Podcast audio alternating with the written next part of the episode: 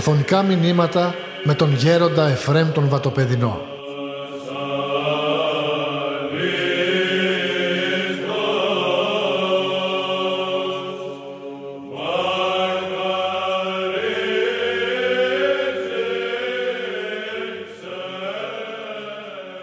Σεβασμιότατε, κύριε Κοσμήτορ, κύριοι καθηγητές, εγώ στην ουσία είμαι μίγα στο γάλα τώρα εδώ. Εσείς είστε ερευνητές, είστε ακαδημαϊκοί, ερευνάτε τα θέματα αυτά. Εγώ βέβαια ο κύριος Κοσμήτων με παρεκάλεσε. Ήρθα εδώ να σας παρουσιάσω το θέμα αυτό το οποίο ίσως αρμόζει και στη δική μας έτσι, ιδιότητα. Ο Άγιος Κοσμάς, ο Ετωλός, παρόλο που εμείς Αγιορείτες, σεβασμιότατοι Άγιοι Ετωλίας, θέλουμε να το λέμε Άγιον Κοσμάν φιλοθεήτη, Αγιορείτη, διότι μπορεί μεν εκεί να γεννήθη σε εσάς, αλλά να γεννήθη κάπου αλλού, στο Άγιον Όρος. Όπως ελέγχθηκε και άκουσα εδώ τον κύριο Κωνσταντίνο, μου άρεσε πάρα πολύ αυτά τα οποία άκουσα.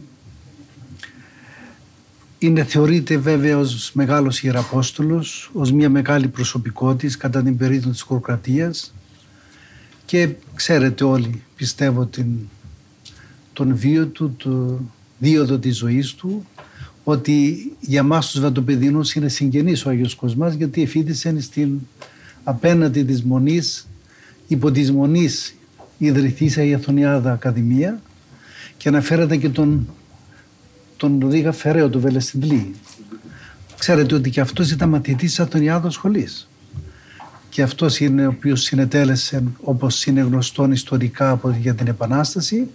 Αλλά νομίζω ότι περισσότερο από όλους ο Άγιος Κοσμάς ο οποίος ανδρώθηκε στο Άγιον Όρος έζησε εκεί στον αυτό τον Άγιο Σχολάρχη ο Ευγένος ο Βούλγαρος ο οποίος ήταν πάντα έτσι ένας άνθρωπος χαριτωμένος και μάλιστα ο Ροδοστόλου ο Χρυσόστομος μια φορά που κουβεντιάζαμε ο επίσκοπος μου λέει για μένα ο Ευγένος Βούλγαρης είναι Άγιος και πράγματι οι προκάτοχοι μας κύριε Κοσμήτορ, οι φατοπεδίνοι πατέρες που είδησαν την Αθωνιάδα νομίζω ότι είχαν αυτόν τον, αυτόν τον μυαλό που αναφέρατε εσείς για την παιδαγωγία.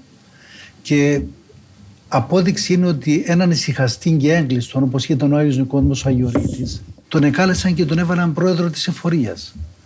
Και φανταστείτε αυτός που ο οποίος ήταν της νοεράς εργασίας ήταν άνθρωπος ησυχαστής τέλειος ο Άγιος Νικόδημος το πώς εδέχθη να αναλάβει πρόεδρος της εφορίας της Αδωνιάδος νομίζω ότι τον έπεισαν οι προκάτοχοι μου εκεί οι πατέρες ότι πράγματι ήθελαν να δώσουν αυτήν τη διάσταση της σωστής και ορθόδοξης ελληνικής παιδείας. Και όπως ξέρετε η Αθωνιάδα Ακαδημία ήταν ε, από τα μόνα πανεπιστήμια που ήταν στην τουρκοκρατία και νομίζω ότι συνέβαλε τα μέγιστα στην ανόρθωση και την πνευματική αλλά και την εθνική αναστήλωση της Ελλάδος. Το έργο του που επετέλεσε ο Άγιος Κοσμάς είναι όντως θαυμαστόν. Σύμφωνα με τον ειδικό ερευνητή του έργου του Ιωάννη Μενούνο, μέσα σε 16 χρόνια ίδρυσε όπως αναφέρθη 200 σχολεία, έκανε τέσσερις μεγάλες ιαποστολικές περιοδίες, δύο πριν τα ορλοφικά που συνέβησαν το 1770 και άλλες δύο ύστερα κατά τις οποίες διέτρεξε ολόκληρο το ελληνικό χώρο. Ο λαός τον δέχτηκε με μεγάλο θαυμασμό στα κηρύγματα του μαζεύονταν χιλιάδες άνθρωποι. Τον ακολουθούσαν από χωριό σε χωριό κατά εκατοντάδες και μαζί τους 40 με 50 ιερείς. Όταν έμπαινε σε χωριά και πόλεις χτυπούσα χαρμόσυνα οι καμπάνες και έβγαινα για να τον προϋπαντήσουν και λαϊκοί και κληρικοί. Η δραστηριότητα του ήταν εκπληκτική και πολύ καρποφόρα για την Εκκλησία και το γένος μας. Όμως πολλοί αγνοούν ότι ο Άγιος Κοσμάς ήταν ταυτόχρονα και ένας μεγάλος νηπτικός πατέρας της Εκκλησίας. Η Θεία Πρόνοια προετοίμαζε τον Άγιον Κοσμά για να τον κάνει σκεύος εκλογής ώστε να δώσει την αυθεντική μαρτυρία Ιησού Χριστού στην εποχή του. Δεν ήταν αυτόκλητος στη διακονία της Ιεραποστολής αλλά και ούτε χωρίς τα απαραίτητα εφόδια. Ήταν θεόκλητος και έτοιμος για τη διακονία αυτή. Ο λόγος του Αποστόλου Παύλου μη δίσταει αυτού ζητήτο αλλά τα του εταίρου έκαστος όπως ομολογεί ο ίδιος τον έτρωγε μέσα στην καρδία τόσους χρόνους ως σαν το σκουλί που τρώγει το ξύλο. Όταν ήρθε το πλήρωμα του χρόνου μπορούσε να αναλάβει αυτήν τη διακονία γιατί προηγουμένως είχε ζήσει και αφομοιώσει την ησυχαστική νηπτική παράδοση του Αγίου Όρους. Όπως τονίζει ο ίδιος, εκάθισε στο Άγιον Όρος 17 χρόνους και έκλαια δια τις αμαρτίες μου. Ο Άγιος Κοσμάς μεταβαίνει στο Άγιον Όρος στην ηλικία των 20 περίπου χρόνων για να φοιτήσει στην περίφημη τότε Αθωνιάδα Ακαδημία η οποία όπως ανεφέρθην ιδρύθηκε από την Ιερά Μονή του Βατοπεδίου σε πλησίον της Λόφο και στη συνέχεια γίνεται μοναχός στην Ιερά Μονή Φιλοθέου. Όλα αυτά τα 17 χρόνια που έζησε ο Άγιος του Άγιον Όρος μέσα στην υπακοή, την νηστεία, την αγρυπνία, την άσκηση, την ησυχία, την ύψη και την προσευχή τον κατέστησαν δοχείο της Θείας Χάριτος. Είχε λάβει πείρα του αγώνα κατά των παθών και δια της νύψεως έφτασε σε απάθεια. Γι' αυτό ήταν ικανός να μπορεί να διδάσκει και τους άλλους, ως έμπειρος οδηγός στον αόρατο πόλεμο. Είχε καθαριστεί πρώτα αυτός, γι' αυτό μπορούσε να καθαρίσει και άλλους.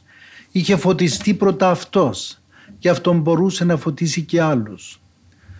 Όπως γράφει και ο Άγιος Γρηγόριος ο Θεολόγος «Καθαρθήνε πρώτον και είτε καθάρε, γενέστε φως και φωτίσε αγιαστήνε και αγιάσε».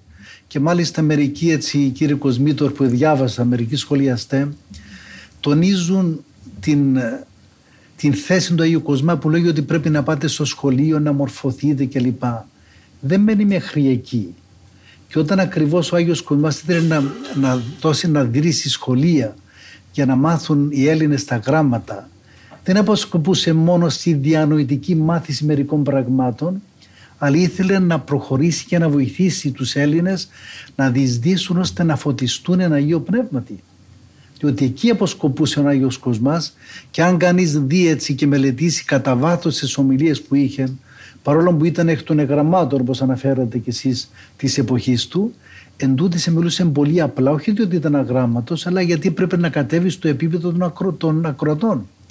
Γι' αυτό ο Άγιος Κοσμάς ως νηπτικός πατήρ που ήταν πάντοτε τον ενδιέφερε να φωτιστεί ο νους ώστε όπως λέει ο Κύριος σου συνέρεται της γραφάς είναι μεγάλο πράγμα να φωτίζεται ο άνθρωπος και ξέρουμε πολύ καλά και ο Άγιος Κοσμάς το ήξερε αυτό και φαίνεται στις ομιλίες του, όσον καθαρίζεται η καρδία του ανθρώπου, τόσο και έχει διανοίγεται ο νους του ώστε να διεισδύει μέσα στο μυστήριο της κενώσεως του Θεολόγου.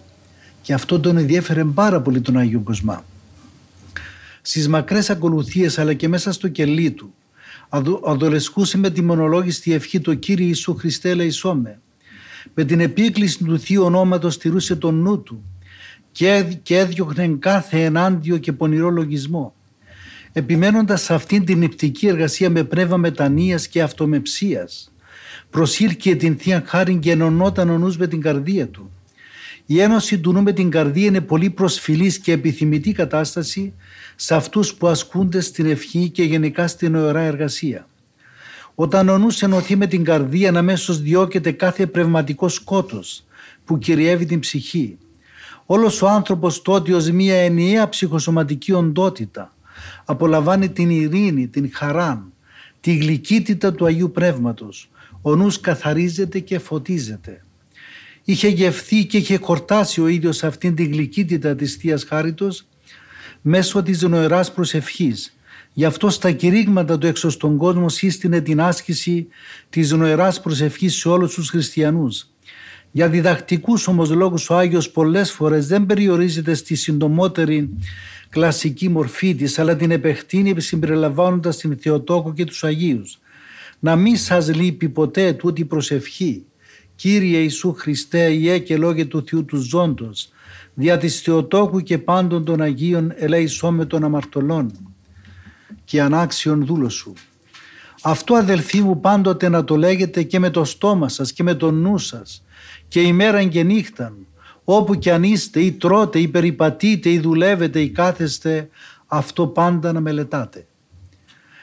Μάλιστα σε πολλές περιπτώσεις τους σύστηνε να κάνουν την προσευχή αυτή με το λεγόμενο σταυρωτό κομποσχήνι δηλαδή όπως κάνουν οι μοναχοί τον κανόνα τους να έχει το κομπολόγιν 103 σπηριά και να το κρατείτε με το αριστερό χέρι και με το δεξιό να σμίγεις στα τρία σου δάχτυλα να κάνεις το σταυρό σου και να λέγεις «Κύριε Ιησού Χριστέ, για και λόγια του Θεού του Ζώντος, δια της Θεοτόκου και πάντων των Αγίων ελέησό με των αμαρτωλών και ανάξιον δούλο σου». Θεμελίωνε μάλιστα και θεολογικά την άσκηση της, νοερά, της νοεράς προσευχής. Μέσα εις το Κύριε Ιησού Χριστέ έλεγε θεωρείται η Αγία Τριάς, ο Θεός, η ένσαρκος οικονομία του Χριστού μας, η δέσποινα μας η Θεοτόκος και πάντες οι Άγιοι. Είχε λάβει ο ίδιος πείρα των καρπών της νηπτικής της προσευχής και ιδιαίτερα της χαράς η οποία είναι εκ των πρώτων καρπών. Αυτή η χαρά μεταμορφώνει τον άνθρωπο και εσωτερικά και εξωτερικά. Καρδίας εφρενωμένης πρόσωπον θάλη. Ο ίδιος ήταν χαριέστατος στην όψη του, γιατί είχε αισθητά τη χάρη του Αγίου Πνεύματος στην καρδιά του. Ο Άγιος Νικόδημος ο Αγιορείτης, ο οποίος εχρημάτισε όπως είπα πιο πάνω έφορος της Αθωνιάδος Ακαδημίας, είχε γνωρίσει προσωπικά τον Άγιο Κοσμά, τον απόφυτο της Αθωνιάδος και γι' αυτό γράφει σχετικά. Ήταν η διδαχή του καθώς εμείς αυτοί αυτή σε γενόμεθα, απλουστάτη, ως εκείνη των αλλιέων, ή τον Γαλήνιος και ησύχιος, όπου εφαίνεται καθολικά να είναι γεμάτη από την χαρά του ηλαρού και ησύχου Αγίου Πνεύματος. Ο Θεός ευεβαίωνε τα λόγια του με σημεία και θαύματα. Να επισημάνουμε εδώ και στη διάκριση των τότε βατοπεδινών και αγιοριτών πατέρων, οι οποίοι δίνουν το λειτουργήμα του εφόρου τους στις πολυπληθούς Αθωνιάδους, που τότε αριθμούσαν πέραν των 200 μαθητών στον ησυχαστή Νικόδημο τον Αγιορείτη, τον εραστή της νοεράς προσευχής, αλλά και το πώς από την άλλη πλευρά ο Άγιος Νικόδημος υπακούει και αναλαμβάνει αυτό το διακόνημα, το οποίο είχε σίγουρα πολλούς περισπασμούς και μέρημνες. Βλέπουμε δηλαδή και στο πρόσωπο του Αγίου Νικοδήμου όπως και στον Άγιο Κοσμά να συνδυάζεται και να εφαρμόζεται στον καλύτερο βαθμό η νύψη με την υπακοή και την Ιεραποστολή. Ο Άγιος Κοσμάς γνώριζε εκ και τον τελικό καρπό της ευχής που είναι η σωτηρία του ανθρώπου. Αυτός που ασκεί την οεράν προσευχή με επιμέλεια, επιμονή και καθοδήγηση πνευματικού θα επιτύχει τη σωτηρία του. Γι' αυτό πρότεινε την άσκηση αυτής της προσευχής και έλεγε «Αυτό σας ωφελεί κατά πολλά και εδώ σας ελευθερώνει από κάθε κακόν και εκεί σας λυτρώνει από την αιώνιον κόλαση και σας αξιώνει και πηγαίνετε εις τον παράδεισον εις την αιώνιον πατρίδα μας». Ήταν φυλακόλουθος και συνιστούσε την τακτική εξομολόγηση, τη συχνή συμμετοχή των πιστών μετά από συνεχή πνευματικό αγώνα και προετοιμασία στο μυστήριο της θείας Ευχαριστίας. Προέτρεπε στην αυστηρή τήρηση του εκκλησιαστικού τυπικού που εξασφαλίζει την πνευματική ισορροπία στη ζωή της Εκκλησίας. Είχε ασκητικό φρόνημα, δουλαγωγούσε την σάρκα για να μην φανεί ο ίδιος αδόκιμος, όπως έγραφε και ο Απόστολος Παύλος. Έλεγε ότι οι Άγιοι Πατέρες μιας έγραψαν διανανιστεύουμεν μας έγραψαν για να νηστεύουμε, να νεκρώνουμε τα πάθη, να ταπεινώνουμε τη σάρκαν, το σώμα που είναι και ένας λύκος, ένα γουρούνι, ένα θηρίο, ένα λιοντάρι. Έτσι έλεγε. Ο ίδιος ομολογεί, εγώ τώρα μπορώ να ζήσω με 100 δράμια ψωμί. Βλέπουμε την άκρα άσκησή του. Η νηστεία και η αγρυπνία, η προσευχή είναι οι παράγοντες αποκτήσεως και διατηρήσεως των θείων χαρισμάτων. Ψάλουμε στα τροπάρια των οσίων νηστεία, αγρυπνία, προσευχή, ουράνια χαρίσματα λαβών. Ήταν ο Άγιος Κοσμάς ένας έμπειρος θεολόγος, κατε, κατεξοχήν υπτικός διδάσκαλος της Εκκλησίας. Δεν ομιλούσε διανοητικά περί του δόγματος της Αγίας Τριάδος, αλλά έδινε στους ακροατές του τον τρόπο να βιώσουν την Αγία Τριάδα μέσω της εξομολογήσεως και της Θείας Κοινωνίας.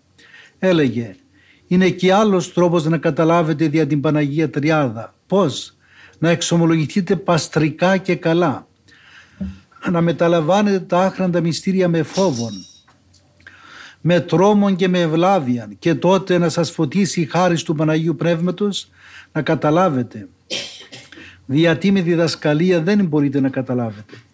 Σε κάθε διδαχή του Άγιος αναφέρεται στη μετάνοια, η οποία είναι μια εσωτερική νηπτική εργασία.